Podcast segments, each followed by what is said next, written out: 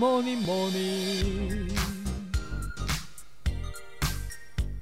Good morning，大家早安呢！我是营养师杯盖，欢迎收听早安营养。今天要来跟大家分享要如何选择平常用的油。油是我们每天都一定会使用到的食材，除了是人体必需的营养素之外呢，它还可以让食物产生香气。那少了它，食物就会不好吃，那也可能呢会影响到我们的生理功能哦。那虽然它非常重要，但是常常被妖魔化，甚至很多人会排斥不敢吃。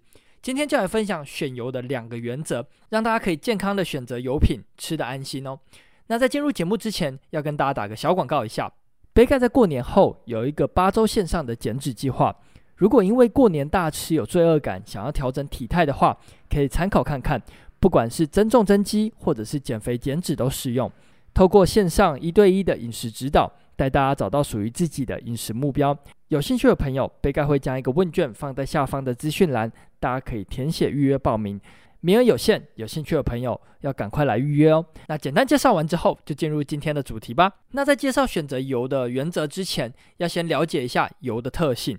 基本上，油脂在人体内会被分解成甘油跟脂肪酸，其中脂肪酸就是决定油脂的特性的关键。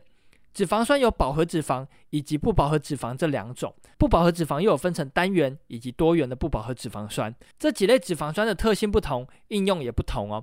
那这边就来跟大家分享第一个原则，就是了解脂肪酸的特性。饱和脂肪酸常见的就是动物油，像是猪油、牛油，或是部分的植物油、椰子油。通常呢，它在使用上面比较安定，但是呢，会提高心血管疾病的风险，所以我们要尽量避免使用。那再来，单元不饱和脂肪酸常见的就是橄榄油、苦茶油或者是葡萄籽油，一般会建议尽量选择这类型的油脂来做使用。那再来呢，就是多元不饱和脂肪酸，多元不饱和脂肪酸又有 Omega 三的脂肪酸，像是亚麻仁油，以及 Omega 六的脂肪酸，像是大豆油。那其中 Omega 三的脂肪酸跟抗发炎有关，Omega 六呢，则是会促发炎，所以 Omega 六的油脂呢，我们应该要尽量避免使用。不过恰好我们常使用的大豆油就是属于 Omega 六脂肪酸含量高的油脂，所以外食族呢就一定要特别留意一下，像是自助餐、炸鸡店使用的油会为了考量成本选择大豆油，无形之中 Omega 六的脂肪酸就会吃太多，造成身体的发炎反应哦。那再来要介绍的第二个原则就是依照烹调方式来做选择，前面有提到。饱和脂肪酸要尽量避免，所以这边就不花时间来做介绍。那主要呢来介绍单元不饱和脂肪酸的油，像是橄榄油、苦茶油、葡萄籽油这些油呢，就非常适合用来做烹调。原因就在于这类型的脂肪比多元不饱和脂肪酸的油脂还要安定，发烟点比较高一点点，基本上煎煮炒炸都可以使用。而多元不饱和脂肪酸因为带有多个双键，所以呢不适合用来高温烹调。但是呢，我们照原则一来看，Omega 三脂肪酸高的油脂，它有抗发炎的作用，就像是亚麻仁油。那这类型的油脂虽然不适合用来烹调，但是呢，就很适合用来做凉拌，来增加一些好油的摄取。那这边呢，就来做一个总结。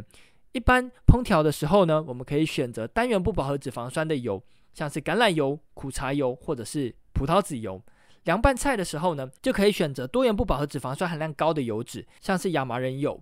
那如果自己是在家中烹调的话呢，就尽量依照这些原则来做选油，选对油脂才会比较健康一点哦。那今天早安养就到这边喽，简单的介绍油脂要如何做选择，希望可以帮助到大家。最后这边要跟大家再介绍一下，就是杯盖的年后一对一减脂计划开放预约喽，有兴趣的朋友可以到下方的资讯栏连接看看，有任何问题或是鼓励，也都欢迎在底下留言。最后祝大家有个美好的一天。